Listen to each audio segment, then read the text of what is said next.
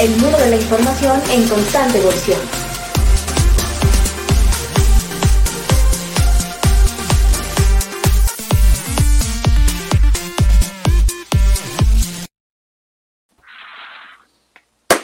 Infotecarios, muy buenos días, buenas tardes, buenas noches. Estamos aquí de nuevo, los locos del podcast. Muy buenos días, ¿qué tal? Buenas tardes, noches, en función de donde nos escuchen. El día de hoy nos acompaña un elenco totalmente mexicano. Esperamos que se nos conecte por ahí nuestra buena amiga Paola. Pero, Toñito, ¿qué tal? ¿Por dónde andas? ¿Qué tal? ¿Cómo estás? Buenos días, buenas tardes, buenas noches. Ya entre nosotros mismos ya no sabemos de qué horario es, estamos más confundidos que nada pero un placer estar con ustedes nuevamente aquí en el podcast. Eh, bienvenida Lidia con unos super proyectos increíbles que, están también muy, muy de boga, muy, mucha movilidad se ha tenido acerca de estos comentarios de la ciencia y demás. Y un placer que estés aquí con nosotros, con Infotecario. Hola, ¿qué tal? Eh, bueno, pues muchísimas gracias por la invitación. Es un placer estar aquí el día de hoy con, con ustedes también buenas tardes, buenas noches o lo que sea para todos los que nos están escuchando y bueno, pues un, placer realmente estar aquí. No, totalmente. Ya, ya, ya, Toñito ahí ya empezó ahí un poco con, con la introducción. Eh, la verdad es que sí traes muchos proyectos muy interesantes, incluso mencionar por ahí que en algún momento fuiste ganadora de, los reconocimientos InfoAwards, pero bueno, ya, ya nos irás, ya nos están contando, pero nosotros ya hemos visto un poco de tu trayectoria y de lo que haces, pero para quien nos escucha y nos ve, ¿quién es Lidia Gil? ¿Qué hace Lidia Gil? Cuéntanos un poquito.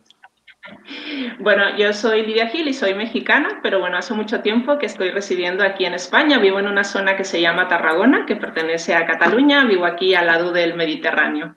Eh, soy documentalista y trabajo en un centro de documentación que pertenece a un instituto de investigación, que es el Instituto Catalán de Arqueología Clásica, y este instituto está en, en Tarragona. Pero bueno, tengo una doble faceta y por las tardes tengo bastante tiempo libre y entonces tengo un blog. Y este blog se llama Social Media en Investigación y el objetivo que tiene es fusionar la ciencia y las redes sociales y también dar a conocer proyectos de divulgación científica me he metido mucho en el mundo de la divulgación y bueno, pues unos proyectos han llevado a otros y ahora, por ejemplo, también eh, estoy dirigiendo o codirigiendo y copresentando un programa de radio aquí en una radio municipal de un municipio que se llama Cambridge y el, programa se llama Onas de Ciencia.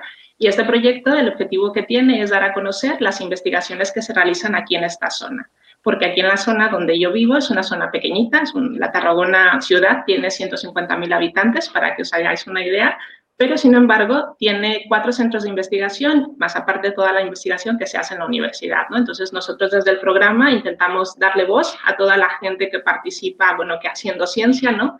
en la zona y bueno, pues también tenemos una, una sección eh, para dar a conocer a mujeres investigadoras, porque bueno, eh, principalmente yo estoy muy preocupada e intento en, en, todo lo que hago, intento meter cuchara para visibilizar a las, a las mujeres en el ámbito de la investigación, sobre todo la gente que hace investigación hoy día. Y bueno, pues un poquito sería el resumen de, de mi vida. No, buenísimo, la verdad es que es bien interesante todo lo que, todo lo que estás haciendo y bueno, ver un poco que, que, estás un poco, creo que, creo que la palabra clave sería divulgación, ¿no? La, divulgación de la ciencia sería la, la palabra clave eh, en estos días y tu social media creo que es un blog bien interesante y, y, y, a partir de aquí sería interesante que nos cuentes un poco, pues, cómo ves este proceso de la divulgación. Por ahí hay algunas, incluso unas, unas teorías que dicen que que la divulgación de guerrillas es lo que tenemos hoy en día a través de, de los medios sociales. Cada uno va armando pequeños grupos y va tratando de llevar a la ciencia a toda, a toda la gente y, llevándolo, llevando el conocimiento eh, y, las más investigaciones a toda la población. Eh, ¿cómo, cómo, ¿Cómo ves este proceso de divulgación hoy en día a través de los medios sociales? Sí, bueno, está siendo evidentemente un cambio de tendencia. Eh, está costando mucho trabajo, también hay que decirlo, eh, convencer a todo el personal científico para que se anime a utilizar las redes sociales eh, con fines ¿no? de hacer divulgación de la ciencia.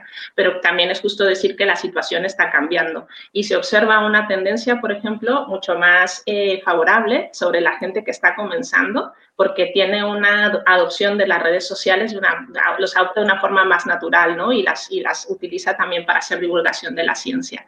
Eh, cabe también decir que no es un problema eh, a nivel España un problema a nivel México o Latinoamérica, sino que es un problema en todo el mundo, ¿no? Pero sí que la gente se ha dado cuenta y reconoce el potencial que tienen las redes sociales, cualquiera que sea, eh, para hacer divulgación de la ciencia. Pero, por ejemplo, a mí siempre me gusta explicar un estudio que hay, en este caso es un estudio español, en el que se entrevista a gente perteneciente a la, universidad española, a las universidades españolas.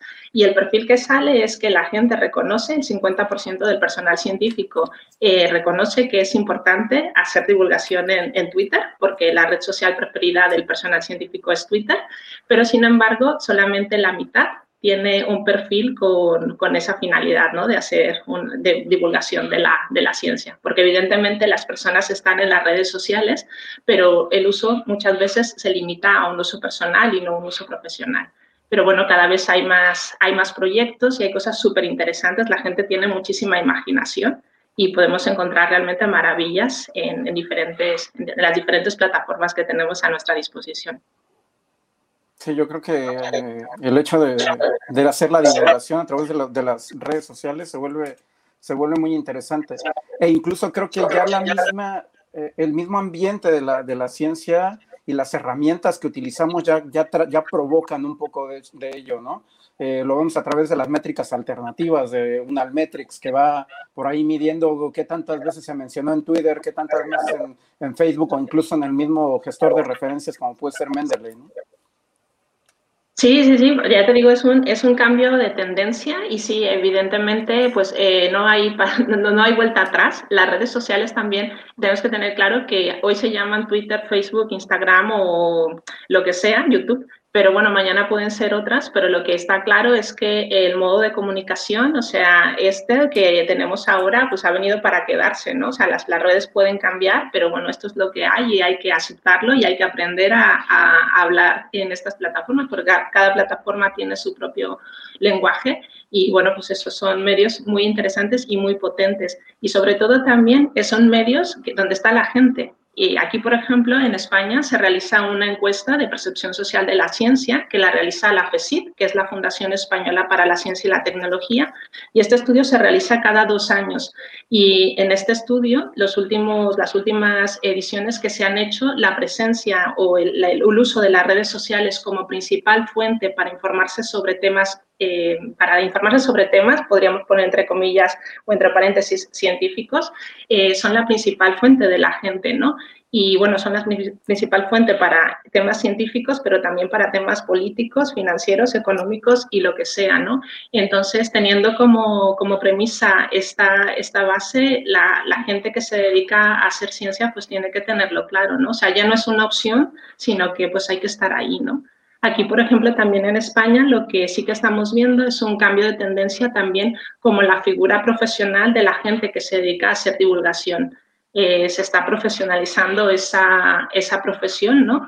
Eh, porque hasta ahora, pues mucha gente la hacía de una forma más gratuita, la, la hacían investigadores o investigadoras como parte de su trabajo, eh, pero bueno, ahora hay gente que vive de eso, ¿no? Cada vez hay más personas. También eso pues nos habla un poquito de cómo está la, cambiando la, la situación. Totalmente. No, ya vamos por ahí conectada también a nuestra amiga Paola. ¿Qué tal, Paola? ¿Te, te vemos por ahí? ¿Te... Hola, ¿qué tal? Muy buenas tardes para todos. ¿Cómo están? Por aquí no es muy buena la conexión a internet, así que bueno, pido disculpas por no estar con la cámara prendida. ¿Cómo estás, Lidia? Un gusto y bienvenida. Hola Paola, ¿qué tal? Gracias, bienvenida a ti también. Gracias por, por conectarte. Ya te gustaría verte la cara, pero bueno, me conformo con tu voz. ya habrá tiempo seguro. Bueno, como, como vamos ahí, escuchaba atentamente el relato de Lidia respecto a que ya hay estudios que se han hecho eh, en cuanto sobre el uso de las redes sociales, que se han ido realizando. Para quienes eh, nos interesa investigar y leer en dónde podemos encontrar esos estudios, están publicados en algún lugar. Eso por un lado. Y por otro lado, hablando de las redes sociales, ¿cuáles nos recomendarías para los investigadores y para las personas que nos están escuchando? A nivel científico, ¿qué redes sociales vos nos recomiendas? Bueno, el tema de los estudios, hay muchos estudios en las revistas científicas, casi todas publicadas en, inglés. Hay muchos estudios en la revista Nature, en la revista Plus One, eh, simplemente haciendo o, buscando a través de Google Scholar con la palabra clave, redes sociales o en, en, castellano o en, en, inglés o alguna red social específica, podemos encontrar un montón de cosas súper interesantes. Si me permitís hacer el comercial, en mi, en mi blog tengo una sección que está dedicada pues, a los estudios que han hecho otros o estudios personales sobre cómo se pueden utilizar las redes para hacer comunicación de la ciencia. Eh, y bueno, pues hay, diferentes formas y también podemos localizar algunos estudios interesantes también en las mismas redes sociales, ¿no? A nivel de cuáles son las redes sociales más interesantes para los investigadores, e investigadoras. Eh, tenemos eh, dos tipos de redes sociales, las redes sociales que son específicas para, para un ámbito profesional. En el caso del personal científico, las redes sociales más importantes son Academia Punedu y, y ResearchGate. Y dentro del ámbito de las redes sociales generales, la red social preferida a nivel internacional de la comunidad científica es Twitter. Entonces, si tenemos que decidir dónde estar, tendríamos que estar al menos en una red social científica como Academia o ResearchGate, y entre estas dos, la más importante es ResearchGate, y como red social general, la recomendación sería Twitter. Redes sociales científicas hay un montón. Yo en el blog, de hecho, tengo una sección específica para, para analizarlas y cada, cada vez van surgiendo más. Cada vez que aparece una, lo que intenta hacer es proporcionar un punto diferencial en el mercado hay redes sociales específicas para el ámbito de salud, por ejemplo, hay un montón de, redes eh, eh, muy concretas para, para, ese nicho, pero bueno, realmente las que han sido eh, disruptoras dentro de ese ecosistema, pues solamente han sido Academia Punedo y ResearchGate. Y también podríamos incluir Mendeley. Lo que pasa es que Mendeley el año pasado dejó de ofrecer esas características que le daban más como su función de, de red social, ¿no? Eh, y a nivel de usuarios, si vemos la cantidad y el tiempo que pasa la gente y de lo que se comparte, la red social sin duda más importante es ResearchGate actualmente. Hablando de compartir, y ya que lo mencionas, eh, para las personas que vamos incursionando como investigadores, estudiantes aún en estas redes sociales que mencionas, yo creo que estoy en, en Academia Edu. Respecto al contenido que allí se comparte, ¿qué, ¿qué nos podés decir vos en cuanto a la curación del mismo? Sí, bueno, primero aquí habría que tener en cuenta que las personas normalmente no tienen cuidado de revisar cuáles son los derechos que tienen sobre ese material. Y entonces sí que es importante que la gente sepa y respete los, los, derechos de autor. La gente cuando, cuando le publican un artículo se compromete pues a hacer una, bueno, a seguir como una normativa, ¿no? Entonces, el problema que tienen las redes sociales científicas es que la gente cuelga muchos documentos ahí sin, sin importar y sin revisar antes eh, cuáles, cuáles son estos derechos, ¿no?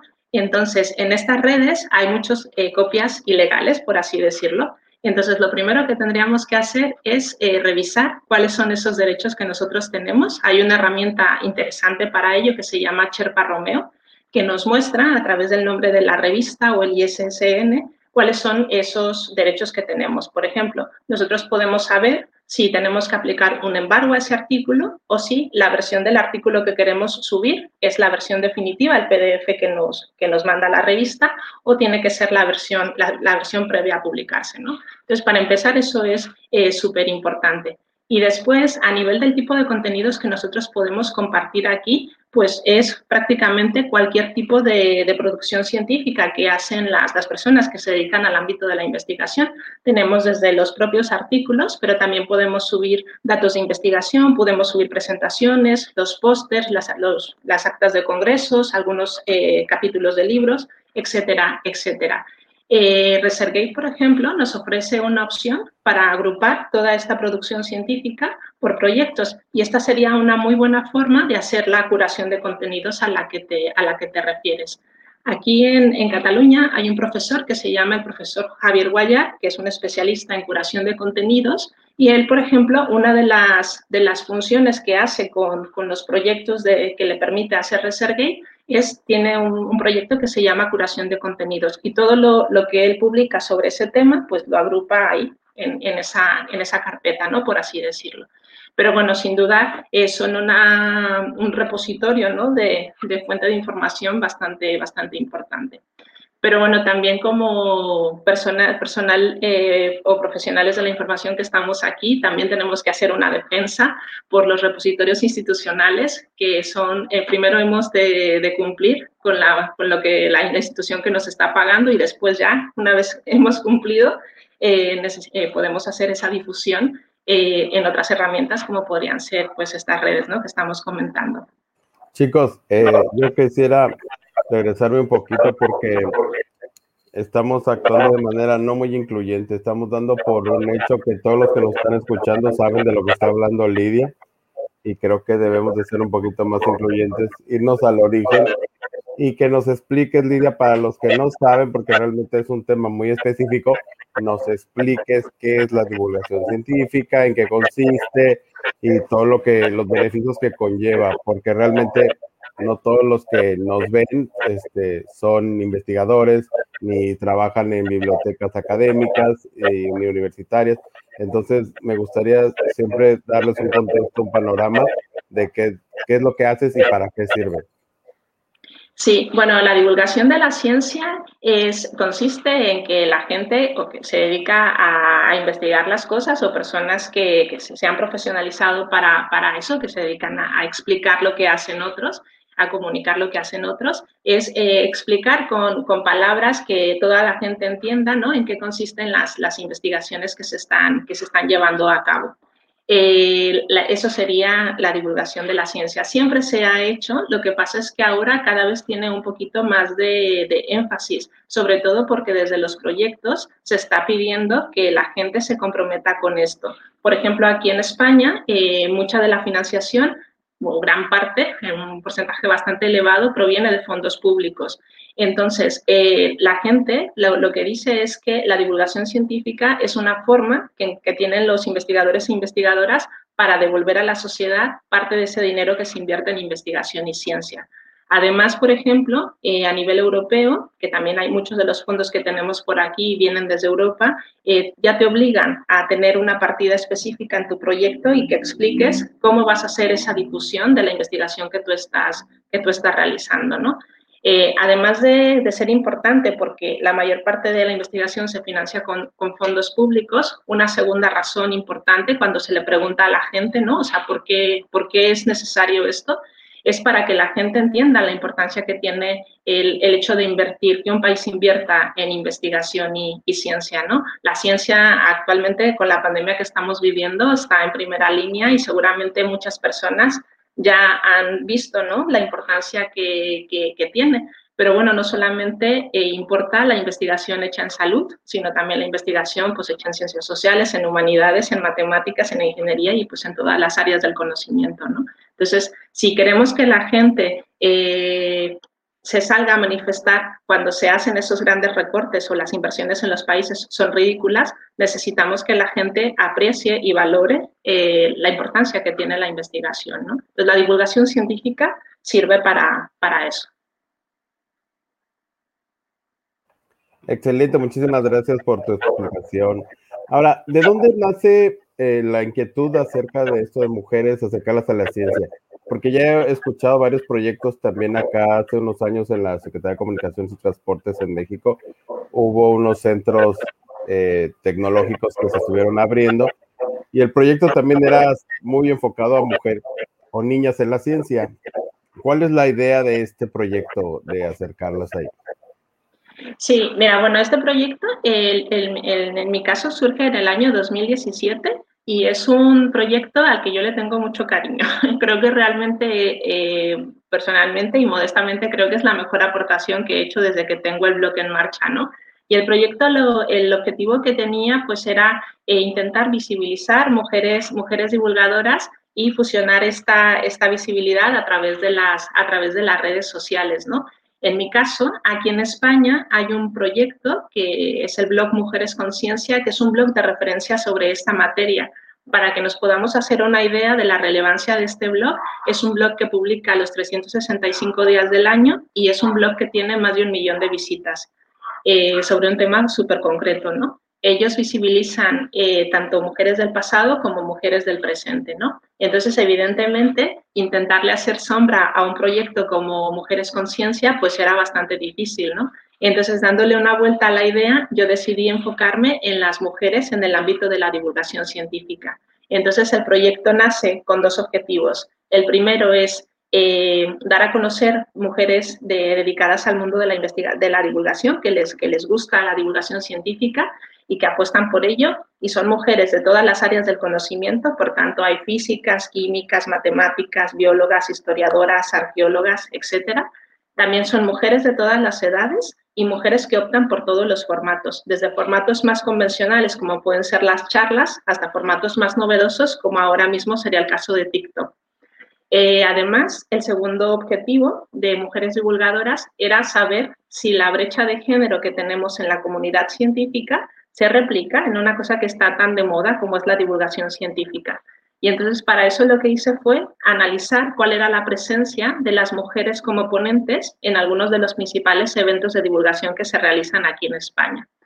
Eh, y bueno, pues el spoiler es, sí, los techos de cristal que tenemos en la comunidad científica, desafortunadamente también se, se, replican en una cosa tan nueva como es la divulgación científica. Pero también es justo decir que la situación está cambiando, cada vez se, presta más, eh, bueno, la gente está un poco más concienciada y bueno, pues presta más atención en tener eventos paritarios y la presencia pues de mujeres cada vez es más, es más importante, ¿no? Y bueno, pues la verdad es que este proyecto, ya os digo, les quiero, lo, quiero muchísimo porque me ha abierto muchas puertas eh, y además porque pues ha podido tener un poquito más de recorrido. Empezó en 2017 y de hecho el año pasado, en su cuarta edición, dio su salto a nivel internacional para conocer divulgadoras de 10 países de Latinoamérica, ¿no? Entonces es así como un proyecto al que yo pues quiero muchísimo. Este proyecto lo, yo siempre lo presento en el mes de noviembre y le dedico un día a cada una de las personas que, invito. Y bueno, pues como ya os comento, eh, es un proyecto en el que podemos conocer gente de, diversas, de diversas áreas del conocimiento y sobre todo también gente que opta por diversos formatos, porque no podemos, eh, es imposible pensar que toda la gente también eh, hace divulgación en las redes, ¿no? También hay los, eh, eventos eh, presenciales, que todo, bueno, ahora mismo son un poco limitados, ¿no? Pero bueno, que hasta hace poco, pues, eran, pues, bastante importantes también, ¿no? Y también el hecho de llegar a los diferentes públicos. Eso también es, es importante, ¿no? no solamente es el enfoque en la gente joven, sino también pues en gente pues más grande, gente con otras capacidades, ¿no? Entonces, bueno, pues siempre intento eh, invitar a personas pues que tengan esos perfiles como bastante variados y, diversos, ¿no?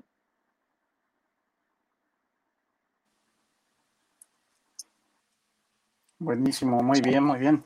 Súper interesante todos estos proyectos en los que estás estás trabajando y, y, bueno, Mujeres en la Ciencia es uno muy interesante, pero eh, tu blog, eh, ¿cómo, nace tu blog? Eh, ¿cómo, ¿Cómo te dio ahí y, y, cómo ha venido avanzando también? Creo que hoy en día la ciencia también, y, bueno, el mismo COVID nos ha, nos ha mostrado un poco la importancia de la ciencia y, ese proceso de divulgación, ¿no? Creo que hoy en día todos hablamos de la vacuna, de los avances, y, eso es parte de la misma divulgación, ¿no? Eh, tu blog colabora un poco en este sentido, eh, en el mismo proceso de la divulgación, eh, ¿en qué aspectos por, crees que aporta tu blog particularmente hacia, hacia ese proceso de divulgación científica? Sí, bueno, pues en mi blog yo lo empecé en el año 2015 y lo empecé porque estaba haciendo un máster y como trabajo final yo tenía que hacer un blog, ¿vale? Entonces, bueno, pues intentando, en aquel momento los blogs eran lo más de lo más y había muchos blogs sobre redes, ¿no? Entonces, pues yo me puse a buscar información y vi que sobre el tema de las redes, cómo se podían utilizar en el ámbito científico, pues había muy poca cosa, por no decir que casi nada, ¿no? Y bueno, pues decidí enfocar este proyecto a, temas de redes sociales y mundo científico. Eh, cuando se acaba el máster que estaba realizando, yo me había currado muchísimo el proyecto y digo, oye, tengo aquí este proyecto, pues yo no lo quiero, no lo quiero terminar, ¿no? Entonces, pues cuando pues ya pasaron unos meses, unos meses y descansé, pues eh, decidí darle, seguir trabajando pues en este proyecto. El proyecto ha ido eh, evolucionando. En un principio estaba muy enfocado solamente a las redes sociales científicas porque era parte del proyecto que a mí me, me, habían, me habían pedido. Y después pues fui incorporando otros aspectos, como en una segunda parte sería el tema de la, de la divulgación científica, ¿no? Surge como una, como una apuesta para demostrar que las redes sociales se podían, se podían utilizar también en el ámbito de la divulgación, porque como comenté en un principio, la, la evolución ha sido importante, pero hace solo cinco años, pues realmente era, era más difícil y la reticencia por parte de la comunidad científica era mucho más, era mucho más grande. Y a mí me llamaba mucho la atención porque realmente pensaba en un principio que como yo trabajaba en un centro de humanidades, y yo digo, pues a lo mejor el problema es del tipo de, de, área de conocimiento en la que yo me estoy moviendo, ¿no? Y me di cuenta pues que eso no era así. Tampoco me, también me di cuenta que el problema no era a nivel España, sino que pues era un problema pues a nivel internacional, ¿no? Y ya os digo, pues cinco años después, o casi seis, eh, la situación cambia, eh, pero bueno, todavía queda trabajo por hacer. Entonces, pues yo los, los, los cuatro principales beneficios que, que defiendo que el social media puede aportar al mundo de la ciencia es que nos puede dar más visibilidad a las personas que se dedican a hacer eh, investigación, pero también no solamente como investigadores o investigadoras, sino también a su producción científica, ¿no? También las redes sociales pueden abrirnos puertas para, a nivel de las colaboraciones, pero no solamente colaboraciones científicas, sino también, por ejemplo, colaboraciones con los medios de comunicación. Aquí en España, por ejemplo, hay un, hay un ejemplo que a mí me gusta mucho mencionar, que es el caso de un matemático que se llama Eduardo Sáenz. Él es profesor y, y investigador de la Universidad de La Rioja, una universidad pequeñita aquí en España. A él le gusta mucho el ámbito de la divulgación científica, es youtuber, tiene un canal de matemáticas que se llama Derivando. Este canal tiene más de un millón de suscriptores, para que nos hagamos una idea, hablando de matemáticas. Eh, y este chico ahora es el presentador de un programa de divulgación científica que tenemos aquí en la televisión española que se llama Orbital Laica. Entonces también es un poco todo el historial que tiene él, le permite también, ¿no? Abrirse las puertas a la, a la pequeña pantalla, ¿no? Después también, evidentemente, las redes sociales pueden ayudarnos para mejorar el impacto científico, pero también el impacto económico. Hay ejemplos interesantes, como por ejemplo, eh, hay otro, hay un profesor que es este, se llama José Miguel López Nicolás. Él es catedrático de bioquímica de la Universidad de Murcia y él tiene un blog en el que fusiona eh, una de, sus pasiones de este señor es el Señor de los Anillos. Y él dice que la molécula que estudia tiene forma de anillo. Entonces, él en su blog tiene una sección para unir estas dos grandes pasiones y explica la investigación que hace a través de personajes del Señor de los Anillos, ¿no? Es un friki rematado, pero bueno, pues, o sea, que han encontrado como muy bien este, este, este punto, ¿no? Entonces, él en una, en una charla que dio hace un par de años, eh, explica cómo a través de esta sección eh, consigue una, una financiación para hacer un proyecto de casi un millón de euros, ¿no? Entonces, una, una pasada, ¿no? Porque, bueno, cuenta que él estaba, bueno, pues él periódicamente publica en esta sección del blog y un día un buen empresario, que también es aficionado al Señor de los Anillos, buscando otra cosa, se dio con el, dio con el blog se puso en contacto con él porque le interesó mucho el proyecto que, bueno, o el trabajo que estaban haciendo. Y bueno, pues una cosa llevó a la otra, ¿no? Y bueno, pues son estas cosas de que el impacto que podemos tener gracias al trabajo que se hace en un blog o a través de las, de las redes sociales, también puede tener beneficio económico, sea directo o sea, o sea indirecto, ¿no? Y por supuesto también, pues las redes sociales nos ayudan a, tener una mejor difusión, una difusión mucho más, más rápida del conocimiento, ¿no? Y las dos últimas eh, cosas después de, este, de esta primera fase fueron la, parte de todo el potencial que tienen las redes sociales para hacer divulgación de la ciencia, pero también a mí me gusta decir que las redes sociales pues tienen una eh, parte importante o nos dejan hacer también activismo científico, ¿no? O sea, para visibilizar, por ejemplo, a las, a las mujeres en la ciencia. ¿Consideras que, estos cambios de, en los hábitos de consumo de información, hemos visto paulatinamente que la televisión ha desaparecido prácticamente del concepto de, todas las nuevas generaciones, de la forma en que la mirábamos nosotros antes? Y ahora ya todo el mundo se dedica a generar exclusivos contenidos y tú ves lo que quieres, no te necesitas eh, conectarte a la televisión como antes se hacía. ¿Crees que esta forma de difundir la ciencia de una forma más amigable, más lúdica, como que un poquito menos seria, rompiendo ese paradigma de que a lo mejor no estaba al alcance de todo el mundo, que no todo el mundo podía entenderla. ¿Crees que este tipo de proyectos como los que tú haces ayuden de manera cultural a la transformación del, del pensamiento de la gente en cuanto al consumo de la información de la ciencia? Bueno, yo creo que sí y creo que aquí los que tienen mucho que decir son los youtubers científicos. Tenemos eh, ejemplos, al menos aquí en España, gente que, que eh, habla en castellano, eh, que, bueno, que están haciendo un trabajo magnífico y que están llegando sobre todo a un público que prácticamente con ningún otro formato de divulgación científica que se estaba llegando, que es el público más, más joven.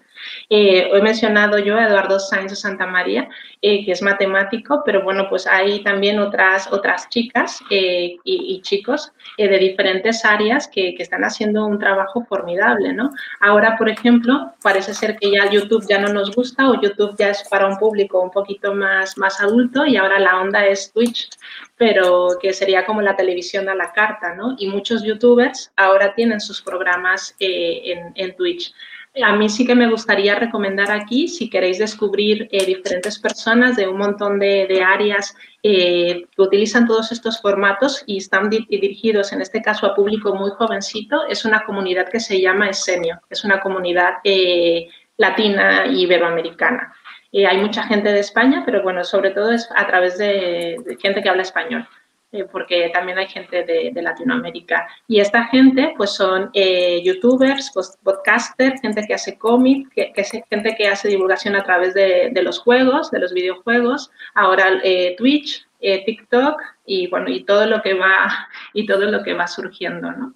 Y bueno, pues tienen mucha influencia. Y sobre todo es impresionante ver que la gente puede acumular millones de seguidores eh, en canales que lo, el contenido principal que tienen es contenido científico, ¿no? Entonces, pues quiere decir que sí se puede y que sí que pueden llegar a ese público eh, que parecía que era como apático ¿no? A, estos temas. Pues puede ser que a lo mejor no nos estábamos comunicando bien en su, en su no, no, hablábamos el mismo lenguaje, ¿no?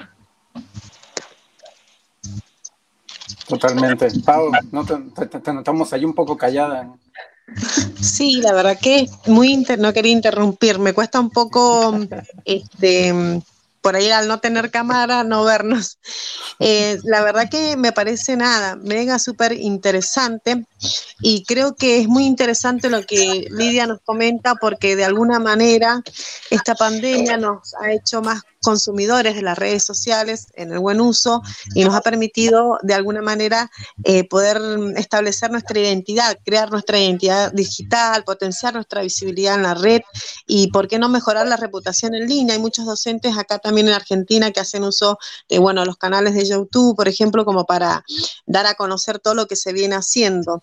Y desde el ámbito de, de las bibliotecas también, bueno, Diana Rodríguez, que acá es muy conocida, es una bibliotecaria de acá de La Pampa, ella eh, siempre está en TikTok dando consejos y demás, cómo la pandemia, ¿no? De alguna manera nos llevó por, por esos caminos.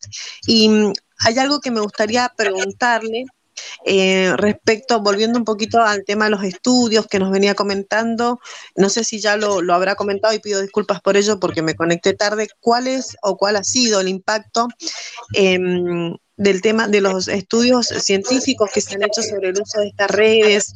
¿Qué nos puedes comentar al respecto?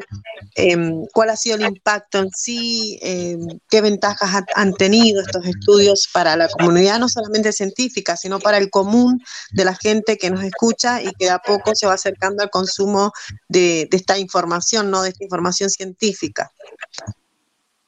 Sí, bueno, a nivel de comunicación científica, por ejemplo, eh, yo creo que uno de los estudios más relevantes, y esto se ha analizado bastantes veces, eh, como ya he comentado, Twitter es la red social más usada en el ámbito de la comunidad científica y lo que han determinado diferentes estudios es que las personas que apuestan por hacer difusión de, sus artículos científicos en esta red social pueden mejorar el número de citaciones que reciben. ¿no?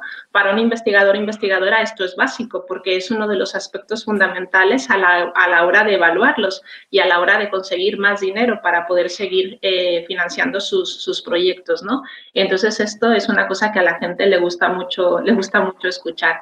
Es verdad que Twitter es la red social seguramente más, eh, eh, investigada y estudiada en el ámbito de la, comunicación de la ciencia, ¿no? pero sí que se ha llegado a través de diversos estudios eh, a, esta, conclusión. Y sobre tema de, público general, pues como ya he comentado, la, gente realmente está convencida que gracias a las redes sociales se puede mejorar la percepción que tiene la gente de, la, de, la, importancia de la, ciencia, pero también se puede mejorar la percepción que tiene la, gente de la, la gente que realiza ciencia, ¿no?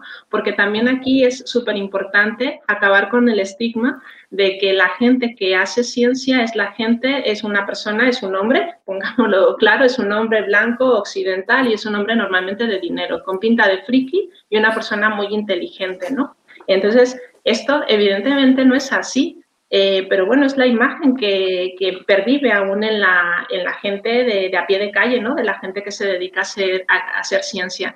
Y bueno, pues las redes sociales, hay varios estudios que lo que demuestran es que esta percepción puede cambiar y la gente pues puede tener una imagen más, más real.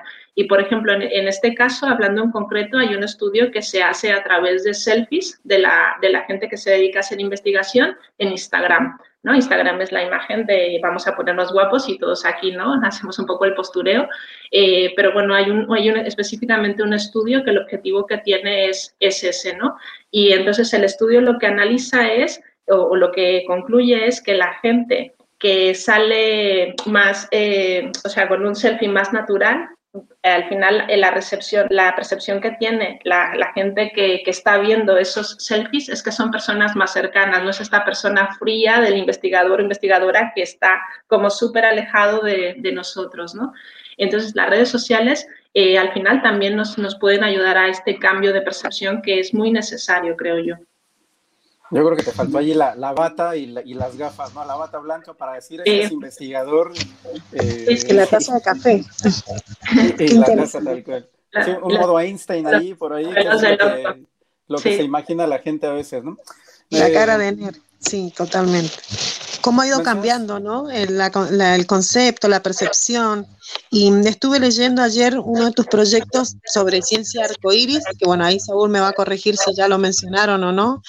Que, ahí, dale, dale, dale. que nos comentes un poquito cómo surgió, de qué trata, porque bueno, no todos los que nos están escuchando eh, quizás no estén entendiendo sobre qué estamos hablando. Y ahí la pregunta que, me pareció interesante también, cómo se va acercando eh, distintos tipos de personas, ¿no? En cuanto a hablando de la diversidad en la ciencia, que tiene que ver con el tema de ciencia arcoíris. Ahí, bueno, para arrancar, cómo surgió, de qué trata, y bueno, y sobre todo quién es su público, cómo ha ido incursionando ese nuevo público en la ciencia. Sí, la Ciencia Arcoiris es un proyecto que surgió el año pasado durante el confinamiento.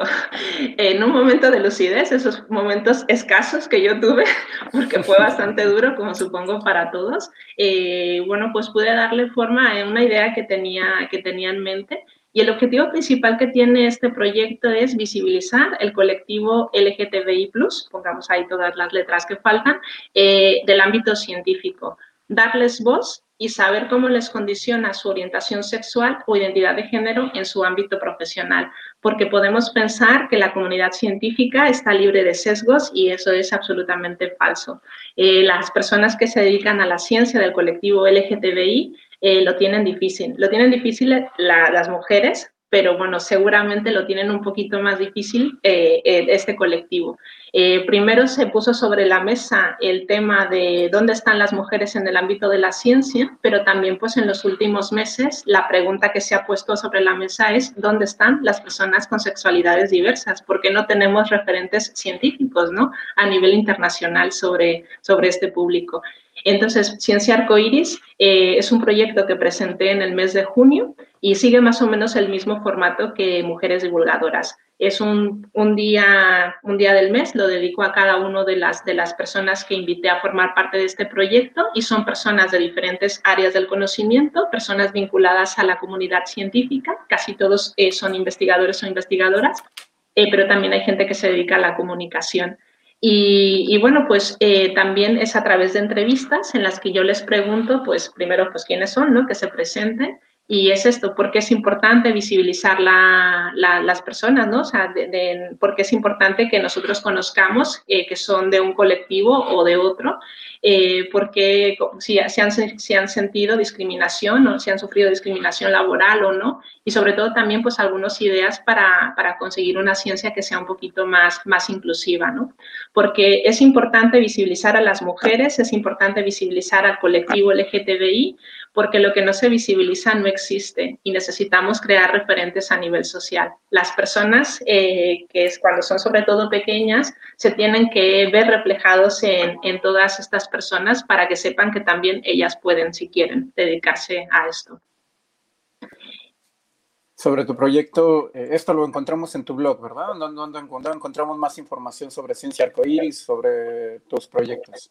Sí, sí, sí, tengo una, una, sección ahí que es de divulgación científica, que ahí podéis encontrar tanto las, todas las versiones, las, las diferentes ediciones de Mujeres Divulgadoras como Ciencia, Ciencia Arcoiris, ahí, ahí lo podéis. Y si no, pues en Google ponéis Mujeres Divulgadoras y os debería de salir, o Ciencia Arcoiris y también, ¿vale? Pero sí. y a nivel de... Estamos, dejando por ahí la, la dirección, social media en investigación.com. Sí, sí, sí. Para que por ahí te, te sigan también. Y perdón por interrumpir, cuéntanos, cuéntanos. No, no, no, que creo que me faltaba una pregunta que me había hecho Paola del tema del público. Eh, bueno, yo el público al, para el que hago estos proyectos es el público que yo tengo en mis, en mis redes, que básicamente está dividido en dos partes, que por una parte es el público de los profesionales del ámbito de la información y por otra parte es el público de la comunidad científica, ¿no? que serían los dos grandes ejes que, que yo tengo en, en mi bueno, a los que yo me dirijo o a los que estoy llegando. Genial. La verdad que nada, fascinada, fascinada con cada uno de tus proyectos, con todo lo que nos estás comentando. Eh, creo que nada, excelente, felicitaciones, me gusta muchísimo y creo que sos una personita que ha incursionado Em, primeramente en esto de darle un, lugar y darle voz a estas personas de esta comunidad, em, de la comunidad LGTBI, eh, que tenemos que apostar a, ser más inclusivos, a la diversidad en la ciencia y, y bueno, y queda mucho por andar seguramente, pero evidentemente esta pandemia eh, va transformando las diversas maneras, ¿no? De, cómo las personas comunes tenemos eh, la manera de ver a la ciencia. Así que bueno, nada, la verdad que súper agradecida de mi parte. No sé si Saúl y Toño, que está muy silencioso, quieren hacer alguna Toño lo vemos muy calladito ahí. Está muy callado, Toño. Vamos, Toño. Lo que pasa es que es, es increíble el tema, la verdad es que Em, tengo mil cosas que estoy pensando y que estoy analizando de todo lo que, lo que se ha comentado, que en verdad esta, esta parte o esta época de pandemia nos ha hecho evolucionar en muchos ámbitos, pero además eh, la forma en conectar con la gente, la forma en, en, en, que se pueda lograr que la ciencia no es un estereotipo y que todos tenemos acceso a ella, que no es solamente para eruditos o para gente que, tiene otro nivel intelectual, que la pongan al alcance de cualquier persona y que se esté consumiendo, sobre todo eso, el que se esté consumiendo, porque realmente para nosotros como bibliotecarios la información sin consumirse es nada, entonces lo que necesitamos es esa, esa divulgación, esa difusión y que salga proyecto individual, que no venga directamente de una universidad o de o por algún financiamiento exclusivo para esto. La verdad es que es admirable, Lidia, el trabajo que has hecho y sobre todo el tratar de acercar un poco más a las mujeres a la ciencia donde realmente habían sido muy marginadas en ese sentido y hasta cierto punto eh, con algo de discriminación hacia ellas y que hoy en día nos pongan el ejemplo en todas las edades como mujeres vanguardistas capaces, dedicadas y arrojadas para, para mostrarnos este camino eres tú el primer ejemplo en tener como pionera este proyecto. La verdad es que me gustaría mucho que, pudieras invitar a lo mejor, si alguien está interesado en participar, cómo puede contactarte, cuál es el procedimiento, qué proceso hay, porque a lo mejor hay mucha gente que está interesada en, contarnos o, en practicar sus, sus investigaciones. No sé si solamente eh, lo, lo, hagas para comunidad 100% científica porque sabemos que hay gente que, de repente descubre cosas que no se descubren en las universidades o, o, un científico propio y ha llevado y ha hecho cambios en el mundo a nivel global. Entonces, eh, me gustaría que, que, los que nos están escuchando pudieran saber cómo contactarte y qué es lo que necesitan para poder publicar contigo o para colaborar ahí contigo. Sí, bueno, toda la gente es bienvenida, este, pues al menos para echarnos un café y podemos hablarlo, ¿no? Eh, en Twitter soy tu social media y también en Instagram podéis contactarme por ahí o buscar mi, en, mi, en mi blog están el resto de las, de las redes sociales, también tengo el correo electrónico por ahí apuntado, ¿vale? Y bueno, yo encantada de escuchar cualquier propuesta y siempre estoy abierta a opciones, me gusta liarme en mil cosas, eh, no todo sale bien, pero bueno, pues lo intentamos, ¿no? Entonces, eh, normalmente yo el perfil de, de, que busco es esto, yo busco eh, diversidad de área, de, de área del conocimiento, diversidad de edad. Y, por ejemplo, en el caso de Visión Internacional de Mujeres Divulgadoras, pues era un poquito de diversidad a nivel geográfico, ¿no? Pero siempre intento no perder este, este prisma, ¿no? De darle voz a toda la gente, no toda la gente tiene que ser famosa, también gente que está empezando, ¿no? Gente joven, gente mayor, es un poquito intentar balancear siempre los, los proyectos y la presencia de la, de la gente, ¿no? Y bueno, pues ya os digo, podéis contactar conmigo y nos echamos un café y lo hablamos. Qué interesante. Yo quiero hacer una pregunta más, si me lo permiten, y ya prometo silenciarme. Ya no nos queda casi mucho tiempo.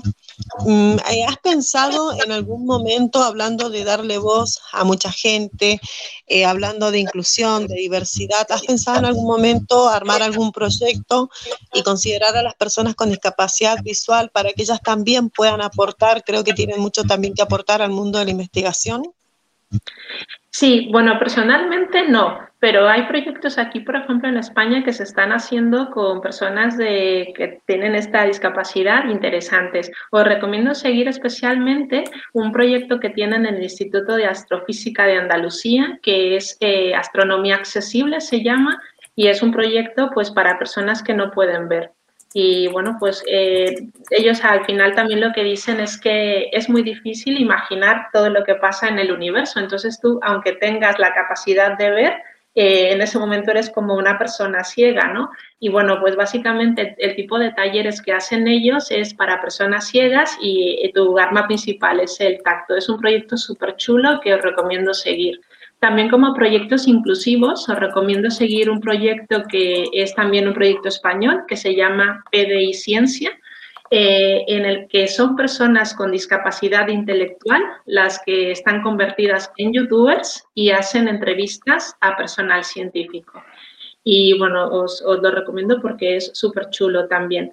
Y bueno, pues yo no he pensado directamente, pero por ejemplo, a la persona que se, creo que se llama Mario Montero, si no recuerdo mal, de Astronomía Accesible, yo le invité a venir a mi blog para que, y también a, al responsable de PDI Ciencia, para que vinieran a mi blog a explicarme ¿no? Eh, cómo habían creado sus proyectos y, y, bueno, pues que darles también un poquito de, de, voz, ¿no?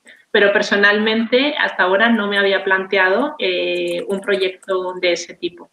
Pero sí que es verdad que, por ejemplo, cuando aquí, eh, donde yo vivo, he tenido la oportunidad de participar en, la organización de eventos, eh, sí que intentamos tener, por ejemplo, la traducción eh, simultánea a lengua de signos de las charlas de divulgación científica, porque también es otro colectivo que muchas veces se queda rezagado.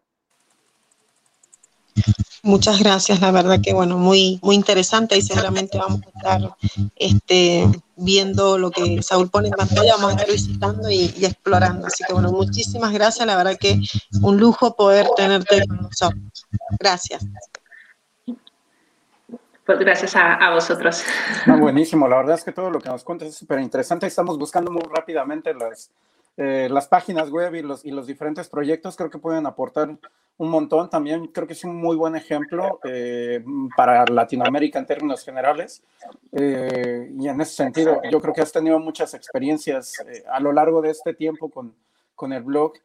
Cuéntanos una de esas buenas, una buena y una mala, si te parece bien, porque yo creo que habrás tenido de todo una buena y una mala experiencia a lo largo de estos años con, con tu blog en social media. Bueno, yo creo que la mejor experiencia es la posibilidad de, de, conocer gente, ¿no? O sea, el blog me ha abierto muchas puertas en ese sentido y ha sido súper chulo porque es gente súper diversa, me ha permitido pues viajar eh, virtualmente y también presencialmente a otras partes y eso pues es una experiencia muy bonita, la verdad. Y, bueno, pues también como cosa buena, pues evidentemente el, premio de Info Awards en el 2019 pues fue un, reconocimiento como súper chulo, ¿no? Para, para, el trabajo que estaba haciendo hasta ese momento. Y como experiencia mala, la verdad es que no tengo creo que ninguna cuando las cosas a lo mejor no han salido como, como esperaba, ¿no? Y entonces me da coraje conmigo misma a lo mejor de no haber sabido crear la estrategia como pues más adecuada, ¿no? Para, para pues, el post o lo que estaba intentando promocionar. Pero la verdad es que son puras cosas eh, positivas y sobre todo muchísimo aprendizaje. Y si con algo me tengo que quedar es con todas las personas a las que he podido, he podido conocer gracias a, este proyecto. Venir, por ejemplo, a espacios como este, es la verdad es un, es un lujo y bueno, aparte de ser un altavoz, ¿no? Y bueno, pues está, está muy guay, la verdad. Así que simplemente agradecimiento con, toda la gente que me ha dejado ahí explicar un poquillo de lo que estoy haciendo.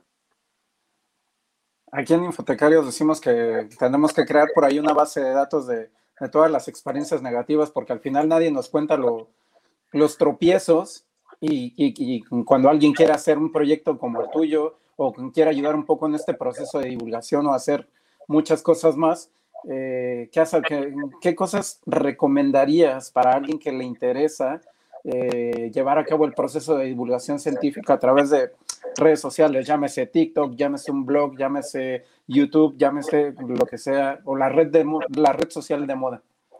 Sí, bueno, para estar en las redes lo que tú necesitas tener básicamente es un proyecto, o sea, realmente claro eh, cuál es el objetivo que estás buscando estando en esa red social o el grupo de redes sociales tienes de tener claro cuál es el objetivo que, te estás, el objetivo, el público al que te estás dirigiendo y saber qué tipo de contenidos vas a, vas a, vas a compartir. Y evidentemente, como cualquier proyecto, es importante evaluar los resultados que vas, que vas obteniendo y eso te va a decir si vas bien o si vas mal.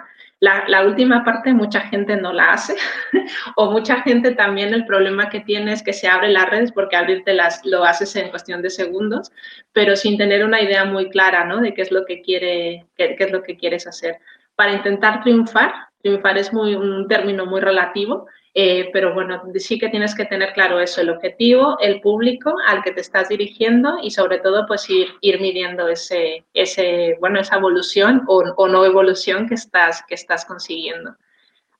Serían los, los, puntos, los puntos básicos cuando quieres abrir una cuenta en cualquier red social. Y bueno, pues... Constancia, ¿no?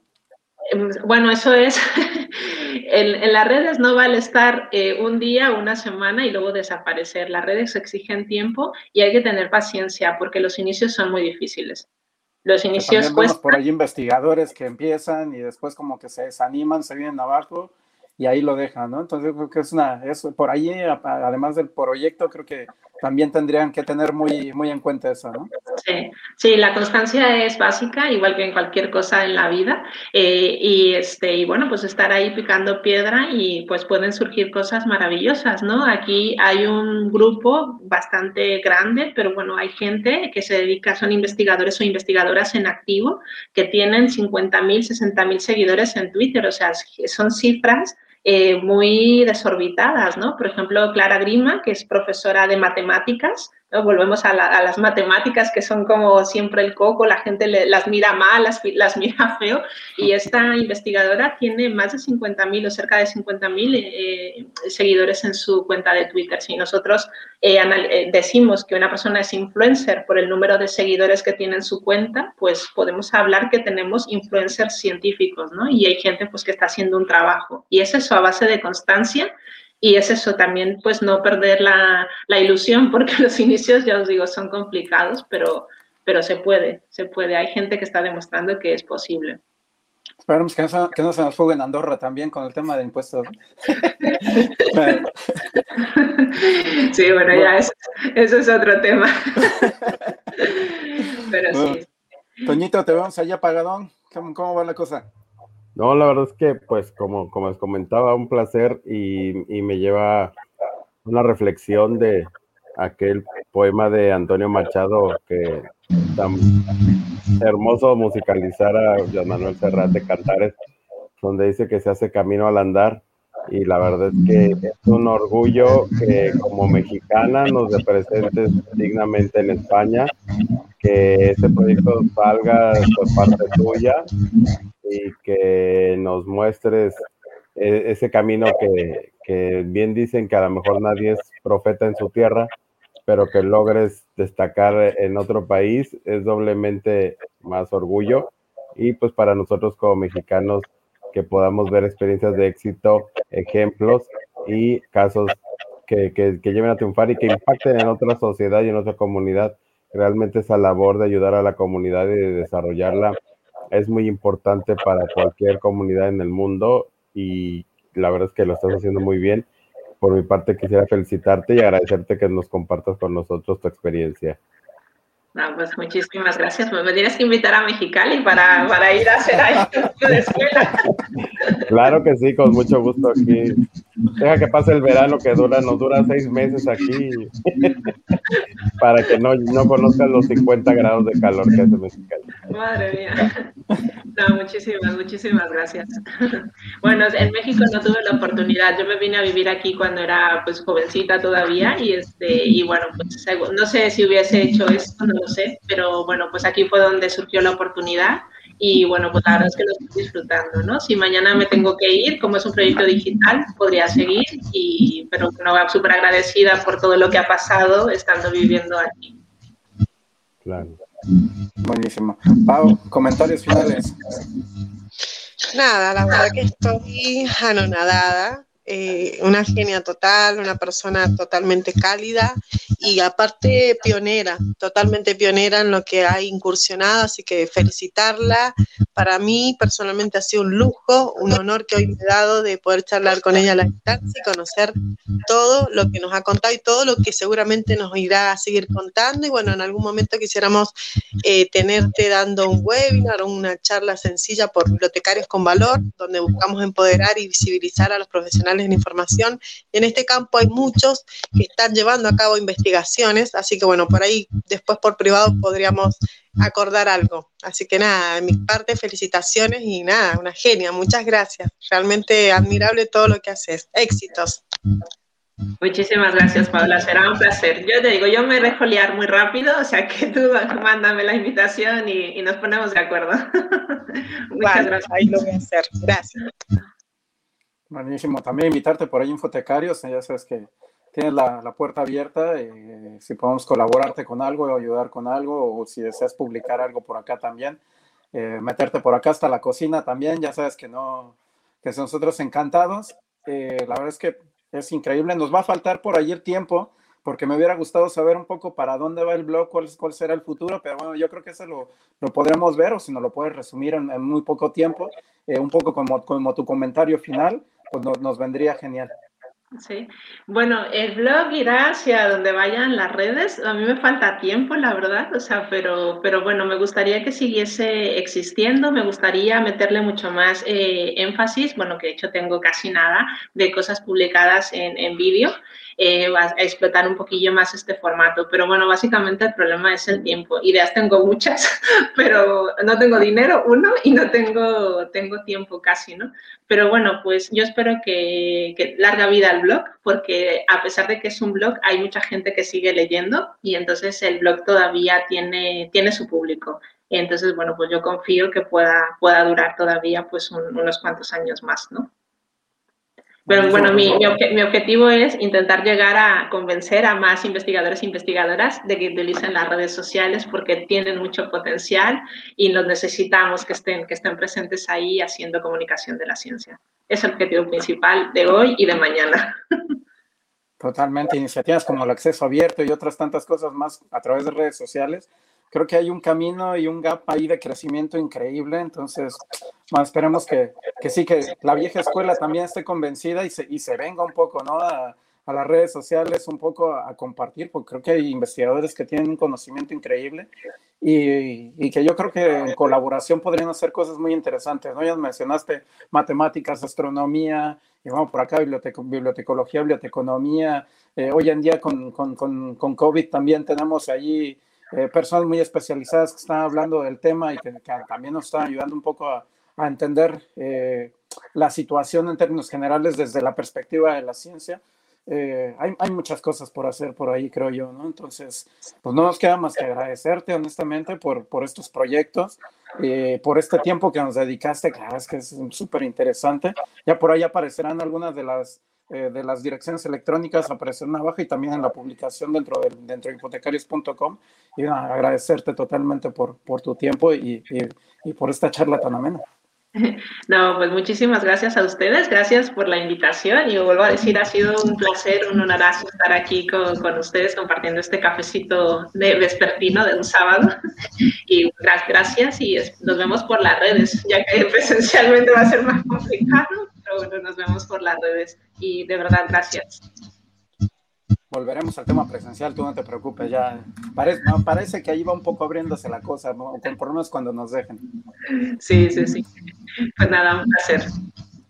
Buenísimo. Pues bueno, chicos, vamos, vamos cerrando. Eh, aquí, aquí nuestro cerrador oficial es, es, Toño, así que ya, ya, ya con él lo, lo, vamos dejando un poco. Agradecer por allá a Gabriela, María del Carmen también, antes de eh, quienes estuvieron conectando y, dejarle ahí el, el cierre oficial a Toño. Pues nada, muchas gracias a los que nos estuvieron acompañando y a los que no también. Este, a Paola, un saludo y muchas gracias por conectarte, aún con los problemas que hemos tenido de horario. Y ya saben, amigos, que realmente este programa es hecho para ustedes, compártanlo. Si ustedes tienen un buen amigo, pásenselo, compártanselo. Si tienen un buen enemigo, etiquétenlo y compártanselo dos veces para que más nos agarre odio. Pero la idea es compartir la información, ese es nuestro trabajo, esa es nuestra tarea. Y aquí desde Hipotecarios, un saludo a toda la comunidad científica y, y qué gusto, qué gusto de verdad que cada día haya más mujeres en la ciencia y que esté participando mucho más. Y también desde edad temprana hay que involucrar. Las niñas en la ciencia también nos hacen falta. Y felicidades, Lidia, un honor tenerte con nosotros. Nos vemos la siguiente semana. Esperemos todos completos. Pues muchísimas gracias. Hasta luego.